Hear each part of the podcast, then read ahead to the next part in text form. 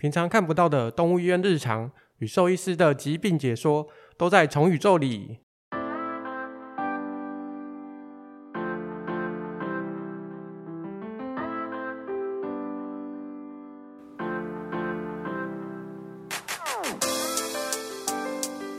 嗨，大家好，我是主持人麦卡，今天还是请到我们的夜间急诊黄于伦医师。大家好，我是黄于伦医师，又见面了。来，我们听说你有个鬼故事，可以跟我们分享一下吗？你说关于医院的鬼故事？对啊，大家应该比较想听这个。像我们的那个医院的结构，主要一楼是住院，然后跟门诊诊间，那二楼是美容室。因为我们电话有内线，就是可以通话，我就晚上接到电话我就接起来，没有声音，然后后来又接到第二次接起来还是没有声音。然后后来去后面处理室的时候，又接到电话，我想说已经接两次了，我再看一下，结果来电是显示是美容室，可是半夜其实是没有人的，嗯、然后就觉得很可怕。对 哇塞！好，那除了这个鬼故事，还有别的鬼故事吗？别的鬼故事哦，嗯，应该蛮多的吧？呃，有时候像晚上，就是会听到有人在大喊的声音啊，大喊。可是有时候我我又会觉得那个可能是上班紧绷的那个情绪，嗯、就是会听到有人在叫啊。因为有时候我们可能在里面照顾住院动物啊，或者是监控状况，我们不一定会有人在外面的柜台、嗯、啊，就会听到有人喊要急救啊，或者是喊什么尖叫的声音。可是其实外面根本没有人，或者是因为我们大门开门会有那个铃铛嘛，嗯，啊，就是会听到铃铛的声音，可是也没有人，还会特地走出去看，还是没有人。嗯，对，就是有一些这种状况会出现，可是不知道到底是情绪的紧张引起的，还是是真的有什么特别的存在这样。呃，白天没有睡好，白 白天没有睡好，他们可能晚上比较闲啊，晚上会出来闹一下这样。嗯，好，我们今天其实不是要讲鬼故事啊，在讲大夜急诊生病的部分。假设就是这么多不同类型的 case 嘛，最常看到的是哪一种？我觉得比例最高的其实都还是以呕吐或拉肚子为主，嗯，就是这个真的是每天每天都会遇到，然后甚至有时候整个晚上都在看呕吐跟拉肚子，嗯，那其他像最近这几年我觉得比较还好，但是。呃，我可能几年前刚上班的时候就很常遇到被车撞到的，嗯，然后被狗咬到的。啊，可能这几年的一些宣导啊，包含说外出要上牵绳啊，然后如果说有其他没有上牵绳的狗，基本上就是要有警觉的这个心态。我觉得这个宣导做的蛮好的，所以近几年比较少有这种憾事，比较少有这种意外发生。不然有一些真的车祸，因为。你说像咬伤、车祸等等这一些，它都算是一个比较全身性的伤害。嗯，我上个礼拜才收了一只柴犬住院，然后它的左前脚骨折。嗯，可是它其实是被咬的，被咬到骨折。对，被咬到骨折。为什么咬到骨折？我我有问主人，我也觉得很好奇。主人跟我讲是斗犬，斗犬。我心里想的是李连杰嘛，那个电影，嗯、就是。咬合力道有一些狗真的是比较厉害一些些，所以那个也是算比较少见的骨折的病例。其实大多数骨折遇到都是车祸为主啦，然后再来就是像坠楼或不小心摔到，尤其是有一些小型犬，像博美啊、吉娃娃啊、马尔济斯，它们的前脚的小腿骨可能都才零点多公分，嗯、所以那个其实轻轻的碰撞就会，贵宾也是，就是很容易就断掉。嗯，对啊。然后回家的时候，狗狗看到你还很开心，然后就从沙发跳下来，就断了。对，很多。呃，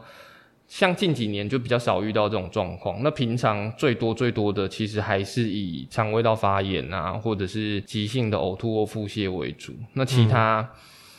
其他的情形其实就是看，我觉得有时候真的很不一定啦。有时候可能一个晚上看都看不完，然后甚至等候的时间太久，就是真的医疗量能不够，还要请他先问问看其他医院，看能不能先协助处理。嗯，那有时候真的就是比较没有那么多，其实会来就诊的状况真的很不一定。嗯，按近几年的意外造成的伤害是有慢慢的减少的。那其他比较需要去注意的，或者是比较常看到，还有包含像呼吸道的问题，就是喘啊、咳嗽啊，然后再就是泌尿道的问题，这一些就是当今天它可能出现跟平常有别于以往的这种状况，其实都可能会遇到。那其实就是时间点的问题。这些门诊其实在早上也都会遇到，可是当今天在半夜的时候，其他医院没有开门的状态之下，就会遇到各式各样的。我们可能平常会在皮肤病之间穿插遇到的比较困难的门诊，可能晚上就会一次性的大家一起出现。嗯嗯，然后大家会出现的时间可能又集中在晚上的十点到半夜的两点之间。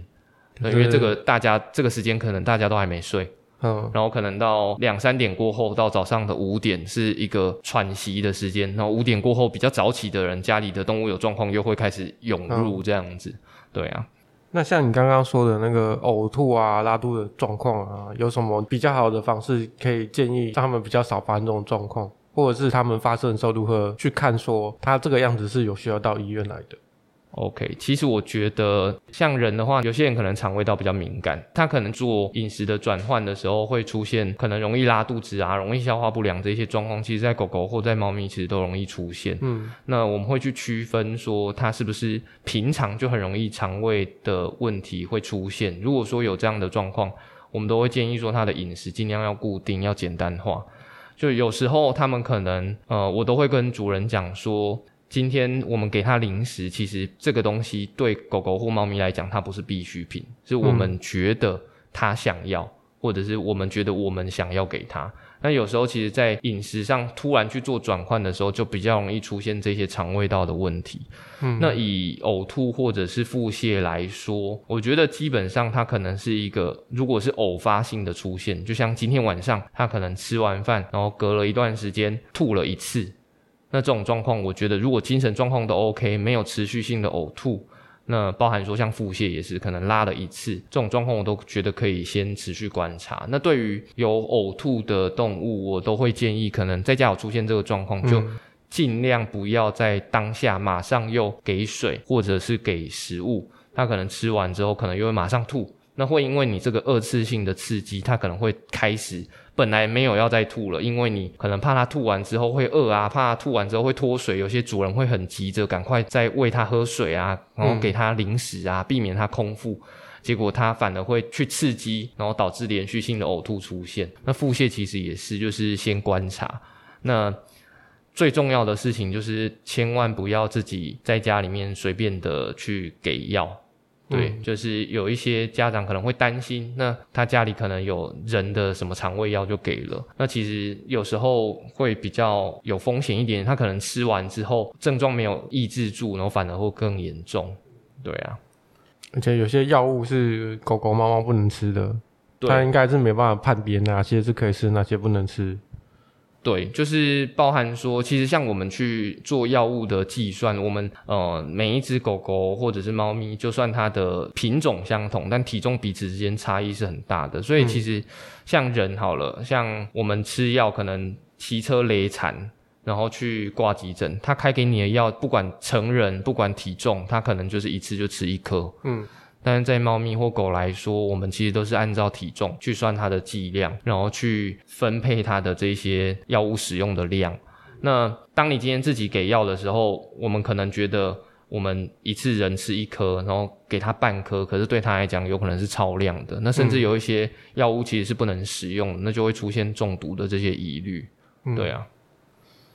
那在急诊的状态中，这种药物中毒也是会有吗？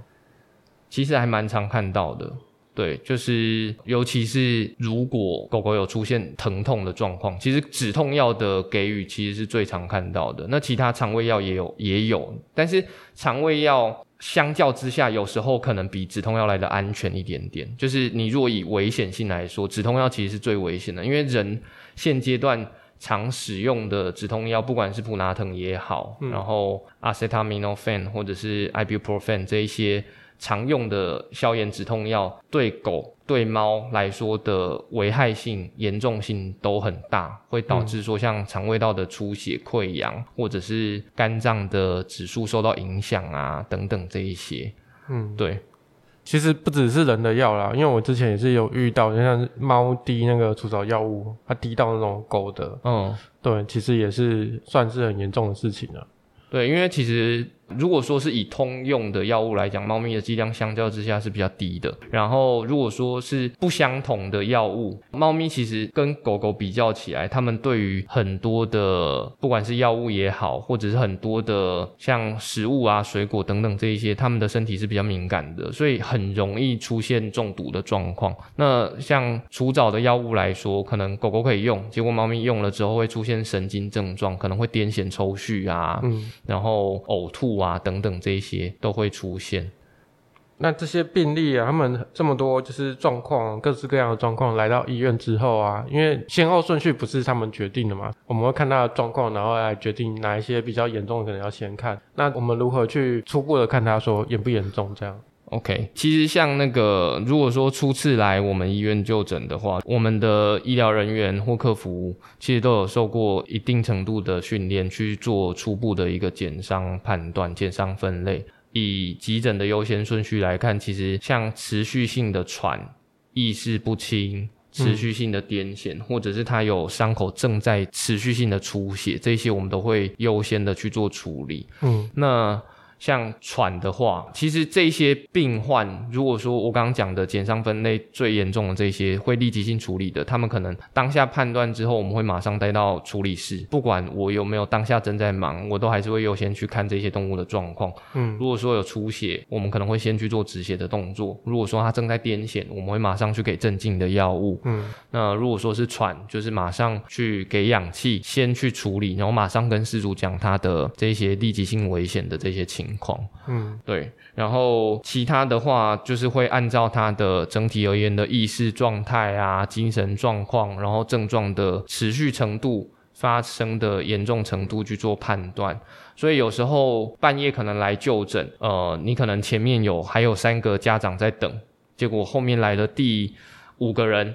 然后结果他会优先先被看诊，其实这个是很常看到的。嗯、那就是这个其实是因为有一定的评估的一个标准存在啦。嗯，对啊。所以看这个情况，就是如果他今天是骨折，可是他没有像你说的，就是出血、喘这些比较危急的状况，他就有可能不会是第一个做处理。对，没有错。但是我们会先跟他讲说，可能像他后脚，如果说后脚骨折或者是前脚骨折，嗯、那当下其实意识形态都正常，然后并没有伤口正在出血，嗯、可能我们会先跟他讲说，他会需要稍等一下，那就是尽量再去减少移动到他那一只脚，造成他持续性疼痛的问题。那像我如果说遇到这样子的病患，在做优先的评估跟处理的时候，其实我也都会跟家长说，我可能会先给拿一些药物。就是包含说止痛药啊，然后预防出血的药物，先去缓解他的不舒服。嗯，就是也可以减少说你来就诊，结果还要等到检查结果出来才可以去做药物的给予，就是会变成说他会需要等待比较长的时间才会获得舒缓。嗯，对，就有些不舒服的地方，其实你还是可以先帮他做处理。对，有一些其实。呃，如果说它真的有比较严重或疼痛这些情况，主人等待的时间真的我预期到会比较久。那因为进来其实都会先量体重，除非是猫咪，就是狗的话我们都会先量体重。那猫咪大多数都是在诊间先量。那其实如果有必要，或者是主人真的比较。紧张的话，我也都会先请我们的护理人员跟他沟通，就是确定有体重，那他同不同意我们先给他一些止痛相关的药物，先去缓解他的不舒服。嗯，对，那这样子其实也可以减少等候的家长一些比较紧张的情绪，然后也可以减少他的不舒服。这样子，嗯，那有一些情况啊，像像这种骨折的，他要从家里带过来的话，他家要注意哪些东西？其实我觉得要看他是哪一边的骨折，嗯、就是如果说他今天是比较像前脚后脚这一些地方，其实就是减少去移动到啦。嗯一般来讲，像脚的骨折其实是比较容易判断的，你就会发现它的角度不正常啊，对，然后异常的疼痛啊，或者是周围肿胀啊这些情况，比较难判断的，像肋骨的骨折啊，嗯，或者是骨盆的骨折，那甚至更严重，像脊椎的骨折，嗯，这些情况之下，家长比较难去判断到。但是如果说我们以前脚骨折来讲，狗狗在前脚骨折或猫咪在前脚骨折的情况，它其实都还是可以利用其他的三只脚站立。那因为疼痛的关系，它们其实也会减少去碰触到那一只脚，就是它会出现没有办法去撑地板或负重的状况。嗯，那如果说它今天可能断的地方是脊椎或者是骨盆的话，我们会建议主人在外出的时候带来就诊的期间，就是像猫咪来讲，可能外出笼会有分很多种的形态。其实我在这边都还是会建议外出笼会建议选择用硬的。嗯，你像脊椎的骨折，我们跟人一样的处理方式就是减少它二次性的伤害，减少它又移动或者是脱位的更严重。所以硬的提笼，或者是像我有遇过车祸的狗狗，那它后脚没办法站了，最后是骨盆骨折。那家长他拆那个门板，嗯、他们家可能是做木工，因为他开货车再来，嗯，他拆那个门板，然后扛着狗进来，嗯、那那种状况其实就可以避免再次去移动到，然后也可以避免说因为骨折断掉或者是裂掉的地方周围的这些软组织二次性的伤害啊，对啊。那如果家里不是木工，没有门板可以拆，有什么好的建议吗？呃，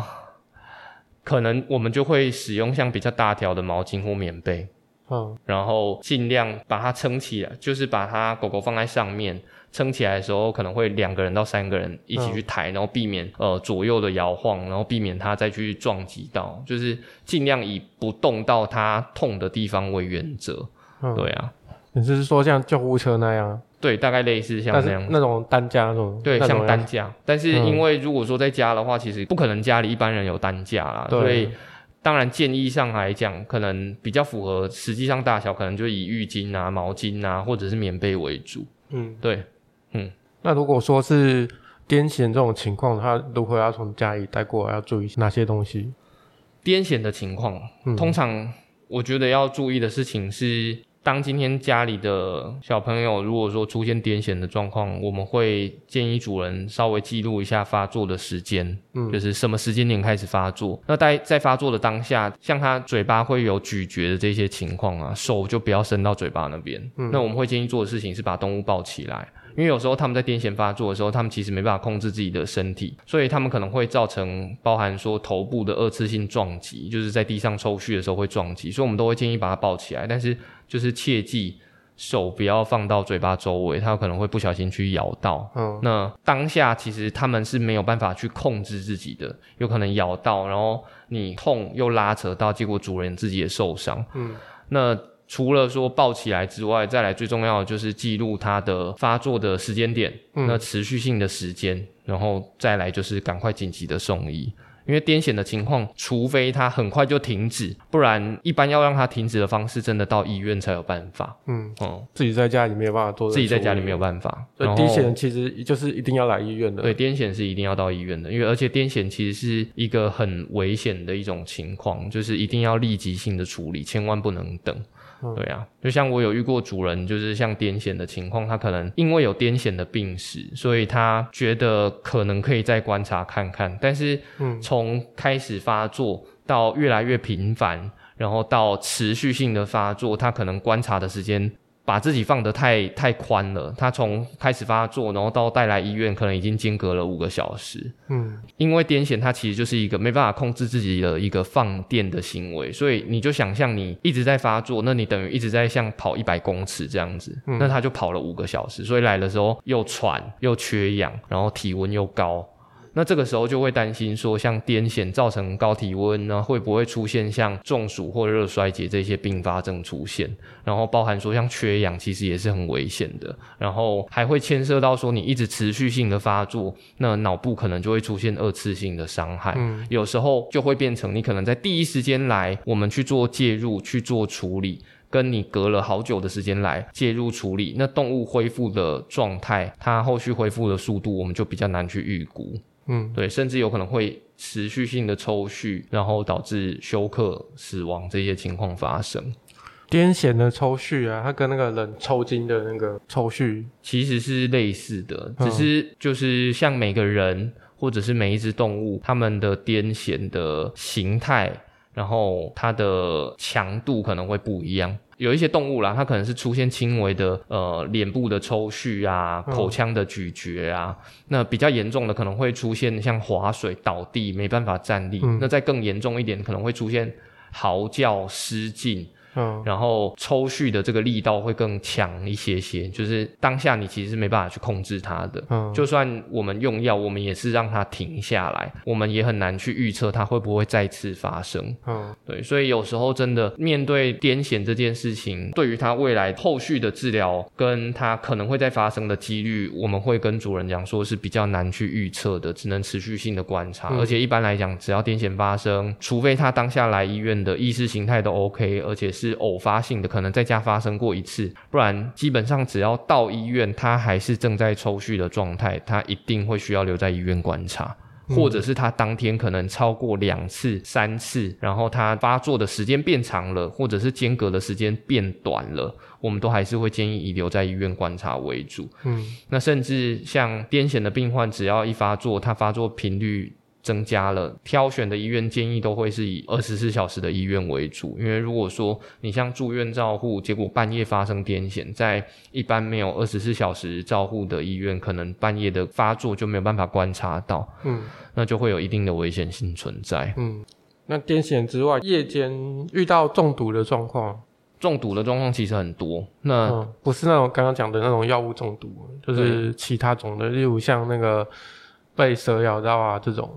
哦，这个也有，可是像被蛇咬会区分成说它是毒蛇还是一般的蛇。嗯，那被蛇咬其实跟如果说是毒蛇，当然比较特别，会区分成像眼镜蛇是神经毒，对，像龟壳花这一类的是出血毒。嗯，那一般的蛇咬到，其实还是会有一些呃，他们会产生所谓的过敏或者是发炎性的反应。那毒蛇咬到，其实最理想的状态是用抗毒血清。但是这这方面的血清的申请啊，或使用上是比较需要时间，也比较困难的，嗯、所以一般来说，我们可能都还是会先给相关的一些药物。那呃，如果说不是毒蛇的话，我们可能会看到的状况是，它会出现脸部的肿胀啊，或者是被咬到的地方疼痛啊、发红啊，然后肿胀这些情况。嗯、其实后续会演变出比较多的问题，会牵涉到第一个，我们会看它被咬到的狗或者是猫咪它的体型的大小。嗯。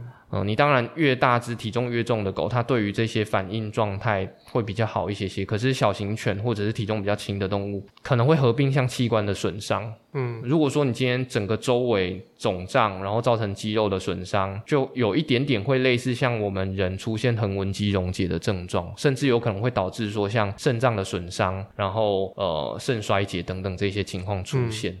哦、嗯，然后也有可能会出现皮肤的坏死、大范围面积的脱落，这些状况其实都有可能会出现。嗯、所以，其实相较于人被蛇咬到，动物被蛇咬到的需要注意的状况更多。当然，还有我有遇过被虎头蜂蛰到的，然后那只狗狗的半边的脸跟脖子就肿了三，我记得三三到五天。嗯，嗯，然后持续性的尿液是血色的，可是其实那个是因为肌肉损伤，然后出现肌红素尿。嗯对，这些状况都有可能会出现，然后除了被蛇咬到、被蜜蜂叮到，其实在生活中可能会中毒的东西很多很多，多到有时候可能动物来医院出现不正常的症状，我们还会需要去详详细的问清楚，它这几天有偷吃什么、乱吃什么，我们还要去翻书才会知道说哦。可能跟这个有关系。嗯，像我呃两个礼拜前遇到一只带来的狗狗，然后它没办法正常的站立，然后后脚会出现抽搐啊、抖动这些情况。结果是因为主人因为蚊子很多，所以主人就是在脖子、身体喷了很多的防蚊液。那其实现在防蚊液一般来讲，哦、可能会是像除虫菊啊，或者是像那一只狗狗它吃了一个东西，那个防蚊液里面的成分有一个东西叫敌避。后他就出现抽搐的状况，住院观察了两天还是三天，后续让他自己代谢掉才回家。那困扰的地方就是在于说，很多时候他们的这些毒物或者是可能造成中毒的东西是没有所谓的拮抗剂或者是解毒剂的，嗯、对，所以这个会比较困难一点点，甚至有时候他出现这样的状况，主人也不知道他为什么会这样，嗯，哦，那都会需要去询问详细。甚至要问的很仔细，才会去推估说可能是相关的。嗯，对啊。那像刚刚我提到那个蛇的部分啊，主人在带过来的时候，蛇要带过来吗？如果有的话，对，但是通常我遇到很多次蛇都被打死了，就是都都已经死掉了。嗯，那如果有的话，其实会比较方便去判断说它是不是有毒性的。嗯、那拍照可以，拍照也可以。对，但是毕竟我们也不是蛇类专家，所以只能去大致上去推估说它是不是有毒的。嗯嗯，就是如果是有毒的，我们会会去看说它是可能是什么样的毒蛇。那如果说它不是有毒的，那可能相较之下就不需要去讨论到说像抗毒血清这一些东西。嗯、对啊、嗯，会有人带活的过来吗？我目前是没有遇到过啦。哦，对啊，还把活的抓过来，医生就这一只，可能会吓死。对。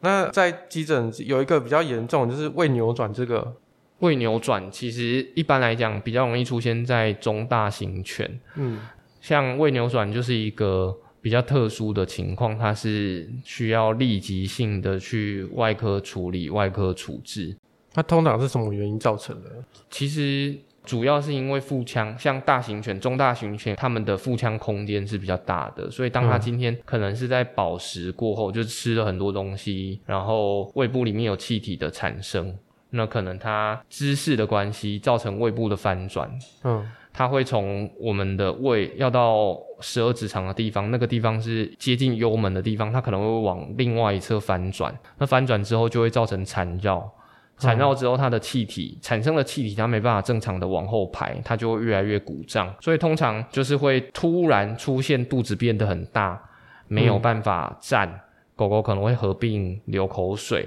然后瘫软、想吐，但是吐不出来、干呕的这些症状，那那个通常到医院一定会需要立即性的去处理，就是、嗯、而且他没有办法说我们打个针开药它就会变好，嗯。哦，那相较之下它的危险性也是很高的，就是如果说不处理的话。死亡率非常高，那甚至在手术后也要去观察一些相对的并发症，有时候会因为胃扭转，然后导致说他可能迷走神经压迫，然后导致心律不整等等这些情况发生。或者是可能会因为扭转的时间太久，呃，因为脾脏的血管它是跟胃连接在一起的，它会被带着一起翻转，可能会导致脾脏的缺血坏死，然后甚至有一些更严重一点点，它其实会有角度的区分，就是翻转的角度。嗯。那如果说更严重一点点，或时间再久一点点，胃部可能会合并出现坏死啊、黑掉这些情况。那如果说我出现这一些状况，相较之下，其实就是更不乐观。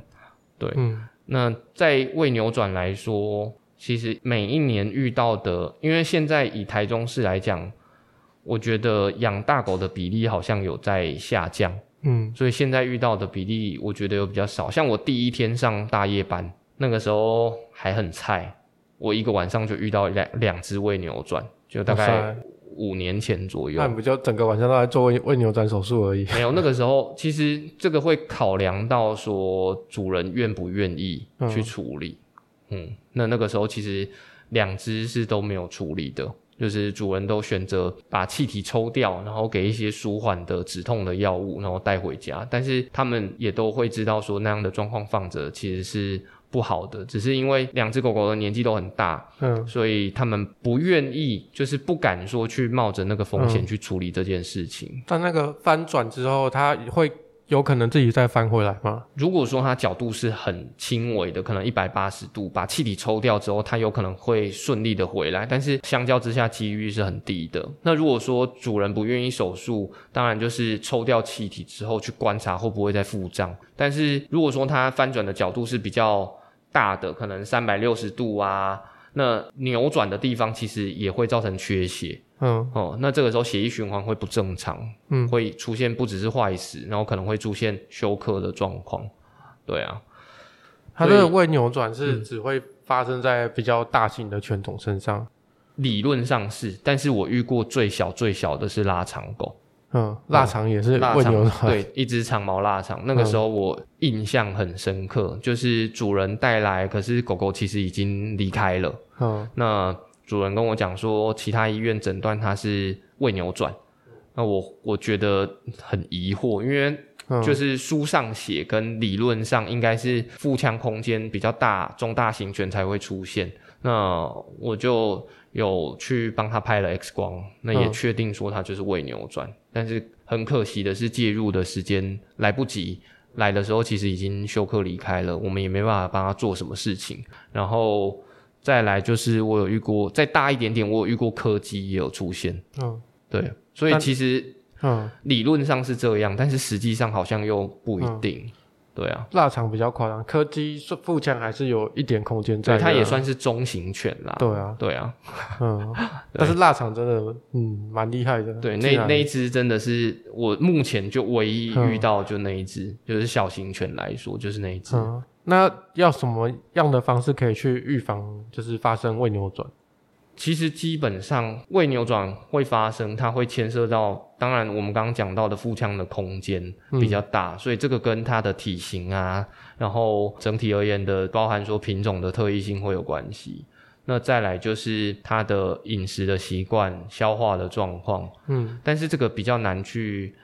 预测到。如果说讲预防方式的话，其实就是建议说。他们在用餐过后，尽量减少过度的活动、跑跳或者是玩耍等等这一些，嗯，可以避免说胃里面有内容物，结果因为玩耍，它可能有出现翻滚的状况，结果一不小心它就出现胃部的扭转，然后就打结了。那这个时候就会真的就卡在一起，尤其是它里面有食物的状况，当今天里面有食物啊，然后胃部会有一些胃液，然后会出现消化，然后发酵等等这些过程，那气体的产生就会更快，所以它。它整体而言，症状的累积速度会是很短的。它可能很短的时间内，它就会出现很不舒服，然后胃部的鼓胀。嗯、然后对于手术的操作，如果说真的，它肚子里面一堆的食物，对于手术手术的操作也是比较困难的。嗯，我们通常会需要想办法去把胃里面的食物尽量去排空。嗯嗯，就是食物越多，我们可能在让它抽气之后的效果也会比较差，因为你就算把气体都抽掉，它里面还是一堆食物。啊，我有遇过有一只狗，它是吃呃吃姜母鸭，其实姜母鸭也是不能吃的，对，它也是不能吃的。那、嗯、吃了姜母鸭之后出现胃扭转的状况，结果我们再把它翻转回来之后要去洗胃也洗不出来，嗯，哦、嗯，那最后太大，最后就只能先去缝合起来。当然骨头我还是有想办法去拿出来一点点，可是因为它已经造成黏膜的伤害，最后那只狗狗还是就离开了。嗯、所以就是回归到我们刚刚讲，其实胃扭转是一个很急性的呃一个症状，一个一个疾病这样子。嗯，所以大家要注意，就是如果我们养中大型狗狗，千万不要吃完饭就在那边玩。这会不会有什么好发犬种啊？像哈士奇这一种，他们很爱跑跳这样。其实我觉得没有一定诶、欸，没有一定。所以现在还有一个方式可以去减少它发生的可能性。但是我不确定其他医院有没有在做这件事情。但是像我们医院，如果说今天是中大型犬，像上一集的来宾郑医师，嗯，他的他们家的 Molly 就是黄金猎犬，在结扎的时候，其实也有去做预防性的胃固定，就是我们会在幽门端去做跟腹壁的缝合，嗯、然后避免说它真的有出现，就是降低这个可能性啦，就是先去做一个预防的动作。只是我不确定其他医院有没有这个方案，或者是。呃，措施，所以可以在就是结扎的时候顺便做这件事情。对，但是相较之下，其实一定会比一般的结扎伤口来的大。嗯，因为一般结扎伤口可能会开的比较下面一点点。对，但是如果说你今天要去做预防性的胃固定的时候，外观的伤口一定会比一般的结扎伤口来的大。可是你可以去减少这件事情发生的可能性。嗯嗯。然后，相较于真的发生这个疾病，我们去做预防的这一些，不管是产生的费用也好，或者是真的对身体造成的伤害也好，嗯，如果说以伤口变大这件事情来讲，它是一个缺点，但是预防的优点一定会大于说它真的发生这件事情的时候所产生的这些对身体的伤害来得高啦。嗯，对啊。那有没有一些状况是，假设今天主人下班回家之后，但这个状况是不容易观察到，那它其实是有危险性的，需要来医院的？我觉得这些状况比较容易发生在猫咪。猫，因为猫咪不管是喘、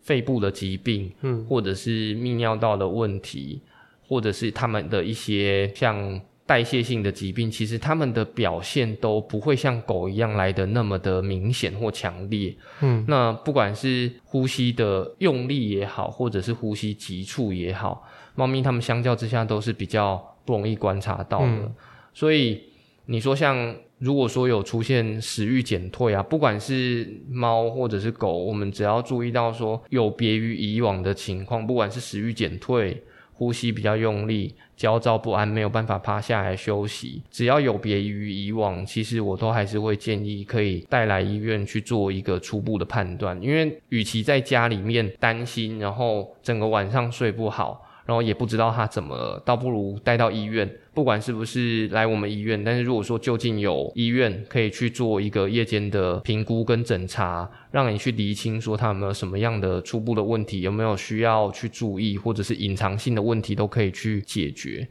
那在猫咪来说，就是像半夜也很容易遇到像排尿困难这些情况，嗯、那。这些状况其实真的比较难去预防，真的出现的时候，其实都还是得立即性的去处理啦。嗯。嗯，但排尿困难经常发生的续主应该自己可以发现到了，但是如果从来没有发现呢，就是他没有办法知道，就是他对他来讲，他可能只是看到猫在蹲沙盆而已。对，但是一直进出猫砂盆，其实有两个可能性，第一个是他因为很不舒服、很痛。所以他已经没有尿了，可是他因为排尿会有灼热感或疼痛感，他会一直想要去想把它蹲干净。其实就像我们人的女生的泌尿道发炎一样，他会很不舒服，想要去蹲干净。但是通常我们都还是会看到说他可能会有滴尿的情况。那另外一种状况就是它完全性的阻塞，通常这种状况会出现在公猫。那当它今天完全性的阻塞，它就像是水龙头塞住一样，它的尿液是没办法排出的。那尿液里面就会有一些包含毒素啊，然后造成说包含像肾指数的上升、钾离子的上升这些状况可能会发生，所以。立即性的去介入处理都好过于说可能真的出现真的呕吐啊，然后或者是肾指数伤害等等这些状况之后再来介入来的好。嗯，比较难观察到，所以相较之下比较有经验的事主，他们宁可真的半夜发生的时候宁可多跑几趟，尽量去避免说真的出现很严重的阻塞才带到医院。我半夜就很常遇到一个事主，他可能带来就是要请我确认一下他有没有尿不出来。嗯，对，如果有尿不出来，他就会立即性的去处理；如果没有尿不出来，只是不舒服、排尿疼痛，可能就是给药，然后回家观察。所以有经验的失主一定警觉性会比较高。那最担心的事情是，如果他平常以往都好好的，然后突然出现不正常的状况，但是这些状况可能是比较容易因为拖延而造成其他伤害的情形，就是尤其是泌尿道阻塞啊，或者是呃像我们刚刚讲到的呼吸状态、呼吸困难这些情况。所以猫猫来讲的话，其实需要比较用心去观察它们的状况。对，因为像狗狗的话，其实我觉得狗狗跟人的互动性比较，他们会比较主动性的去跟人互动。嗯、那我们可能比较容易去观察到说，诶，它今天怎么精神状况不好？它今天怎么食欲状况比较不好？嗯、但是猫咪比较不容易观察到。当然，除了猫咪它们比较能忍耐之外，再来就是有时候有些猫咪的个性，它本来就是会自己独来独往。嗯，然后相较于狗，狗狗可能是一天两餐或一天三餐，给了食物就会吃，除非说它今天很挑食，不然大多数狗狗都可以去观察到食欲状况。但是猫咪很容易就是想吃才吃，呃、对，他们大多数都是认食制，就是食物吃没有了我们就补，这个时候就很容易去忽略掉，就说哎，他可能食欲不振，可能已经一天两天，然后真的到明显的觉得不对的时候，可能就已经生了一场大病。然后才去介入处理这样子。嗯，那你在这么多案例里面，就是有没有一些可能比较让你印象深刻的，可以跟我们分享看看？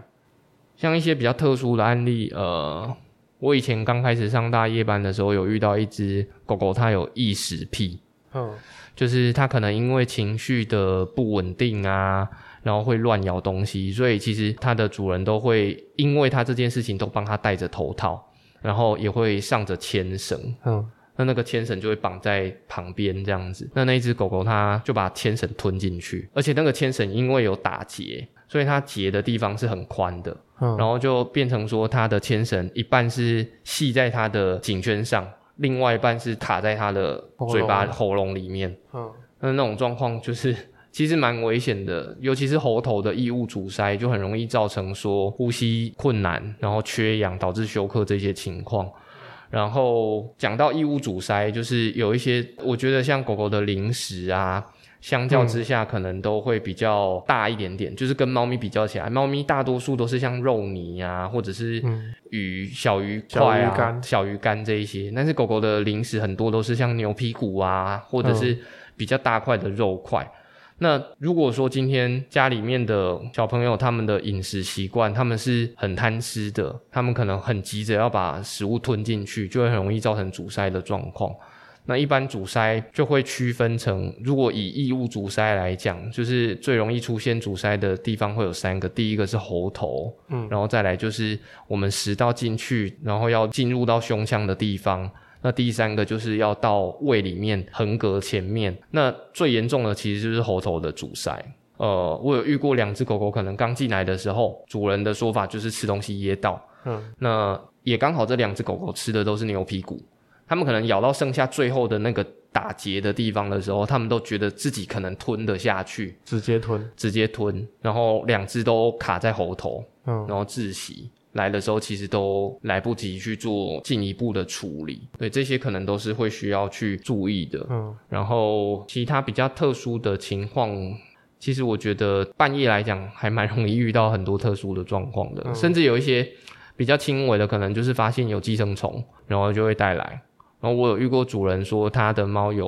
蛔虫，嗯，然后他要求我要就是多开一份，然后我就问他说：“哎，还要吃的吗？”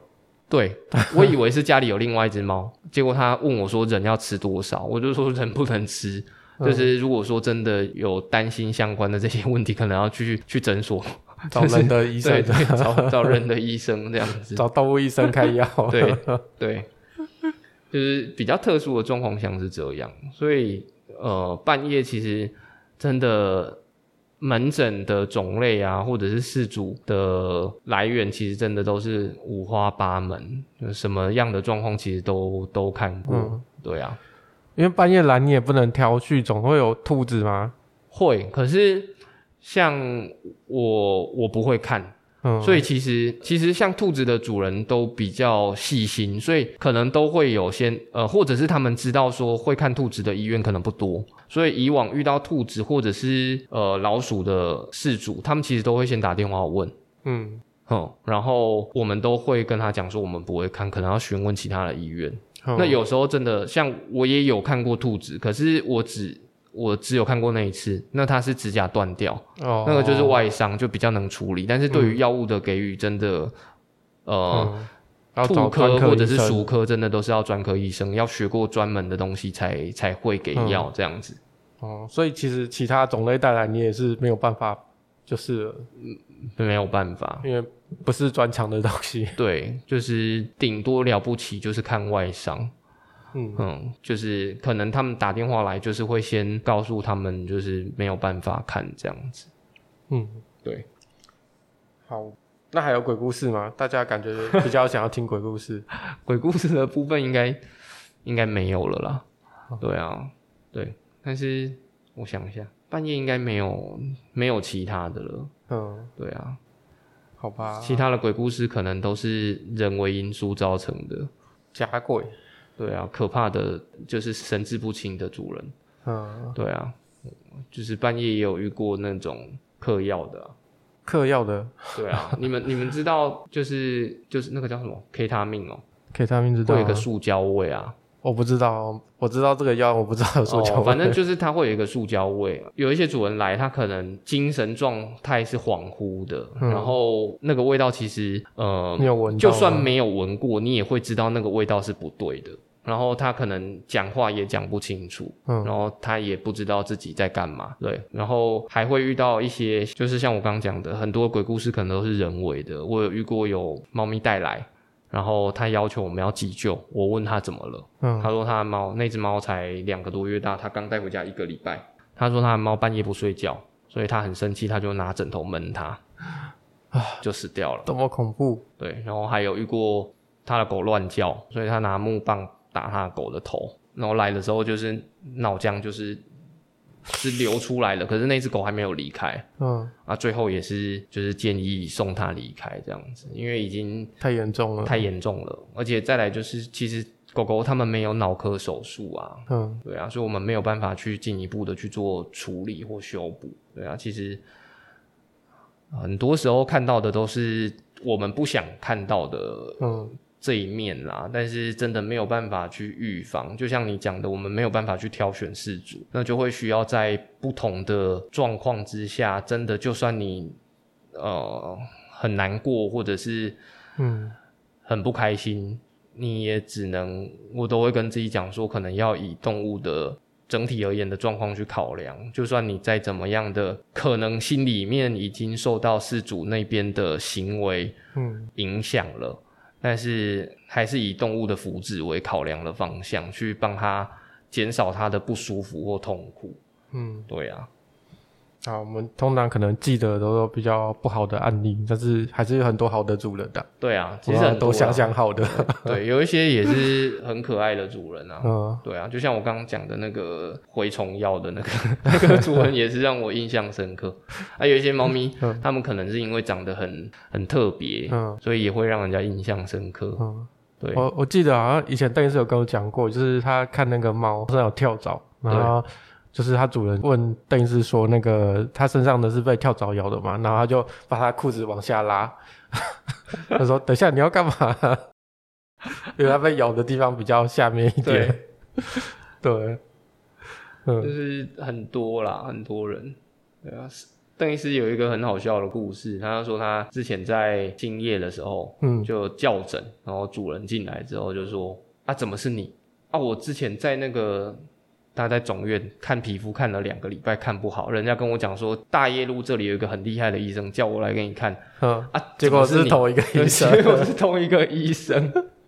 这是他自己跟我讲的。嗯、对啊，嗯，大家要有点耐心，皮肤病通常疗程都是算好几个月的，有时候会需要一点点时间。对，然后甚至可能。它的皮肤的状况，它可能就不是一个单一的问题，它有时候可能会因为过敏，然后造成其他的，不管是细菌也好、寄生虫或者是霉菌性的感染，所以有时候是一个比较复杂性的综合性感染，真的会需要一点时间啦。嗯，要跟你的医生多沟通，多一点信心啊，不要换来换来换去，是不是比较不好？换来换去，我我觉得如果是在同一间医院，然后我们彼此之间知道他的用药的状况，换来换去，我觉得还可以接受。嗯，但是如果是在不同的医院之间换来换去，可能你像抗生素的使用啊，或者是药物的使用，彼此之间不知道，就会很容易造成。如果它真的是细菌性的感染，就很容易造成抗药性的产生。嗯，接受的医师也很头痛。对，嗯，所以前面的医生也很无辜。对啊。就是这个会比较比较麻烦一点点。好，我们今天其实也聊了不少时间了。那如果我们将来等你回来白天的时候，我们再来找你回来，我们再来讲讲白天的东西好了。好啊，好，对啊。那我们现在还是很缺大家医师，育人医师亲自培育，可能需要一个传人。对啊，如果有兴趣也是兽医师的朋友，可以来考虑一下我们家医院这样。对。那我们今天的话也是感谢育人医师帮我们分享这么多的案例，那也希望大家平时在家里照顾毛小孩也要注意这些状况，希望可以大夜的时候不要来找我们育人医师，最好白天没有关系，对不对？对对，就是我都会希望大家都平平安安的，嗯、最好是都不要出现。